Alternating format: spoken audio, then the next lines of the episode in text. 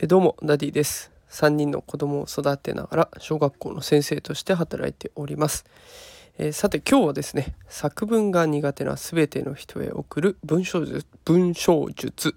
文章作成で忘れがちなたった一つの大切なポイントというテーマでお送りしたいと思います、えー、さてお子さんは文章を書くことが好きでしょうか？私たくさんねこれまでクラスを受け持ってってきましたが多くの子が書くことっていうのは嫌いです。でその原因の一つにどう書けばいいのかわからないっていうものがあります。今日はねそんな子のために文章術を配信しようかなと思っております。あのこれからの社会は自分っていうブランドを高めるために SNS で発信したりとかあとはリモート出社の増加に伴い文書でのやり取りが増えていますので今のうちに書くことを得意にしていくとね将来お子さんのためになるかなと思いますので是非最後までお聴きください。えー、それでは文章を書くためのステップっていうものが、うん、とある本に書かれておりましたその本っていうのが発信力を強化する書く話すサイクルということで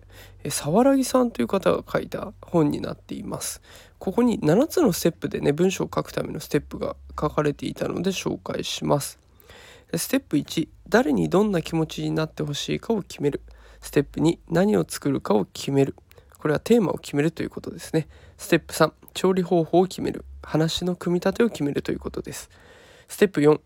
材料を揃える。これは素材を集めていくということです。ステップ5食べやすい大きさに切る。言葉とか順番を整えてあげることです。ステップ6味付けをする。これは表現を磨いていくこと。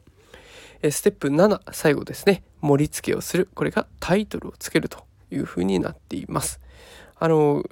音声で聞くだけだとねちょっと分かりづらいかもしれません。えっ、ー、と放送の台本をノートで無料公開しておりますのでリンクも貼っておきますからもしよかったらそちらをご覧ください。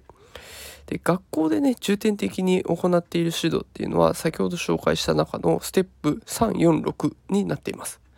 何かっていうと、えー、調理方法を決める話の組み立てを考えることとかあとは材料を揃える素材を集めていくことそして味付けをする表現を磨いてあげること。こんなところはね結構重点的にやってます。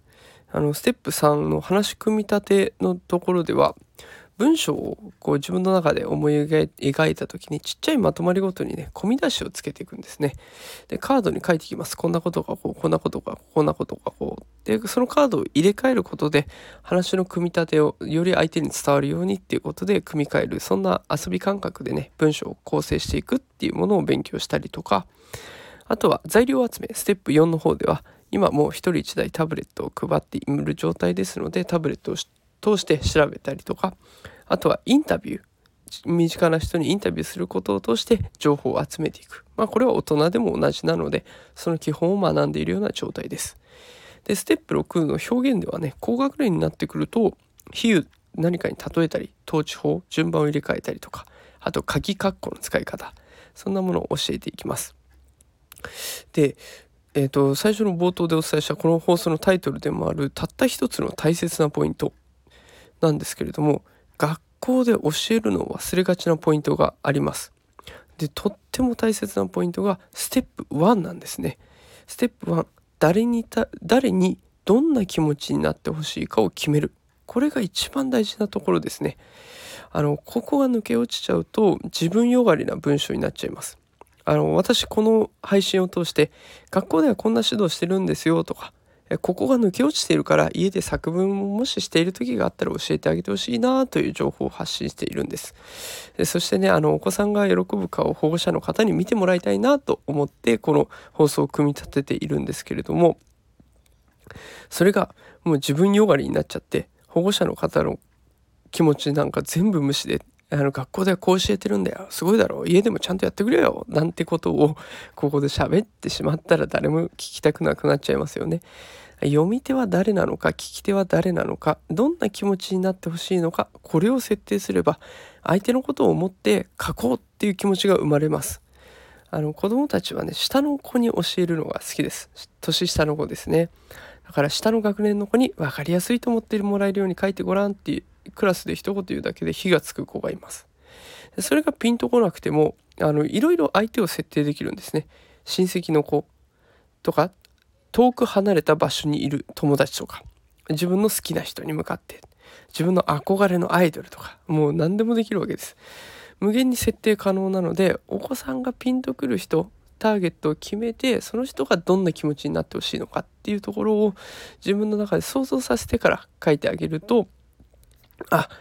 書きたくないな書くの面倒だなとかっていうまず最初のハードルが消えてどう書けばいいかなって悩む時間よりもまずこうやってみようかなああしてみようかなってどんどんどんどん書くことに対して意欲的になっていきますので是非この相手を設定してその人にどんな気持ちになってほしいかっていうところを考えさせてみてはいかがでしょうか。えー、さて今日はですね文章術について配信をしました。あのコロナによって社会の常識が一変しておりますね。対面での対面でのやり取りが減って画面越しのやり取りだったり文書ベースのやり取りが増えてます。この時代に文章術っていうのを身につけておけば有効なスキルになりますので、是非お子さんのために今日の放送を参考にしていただいて、少し声かけをしてもらえたら嬉しいなと思っております。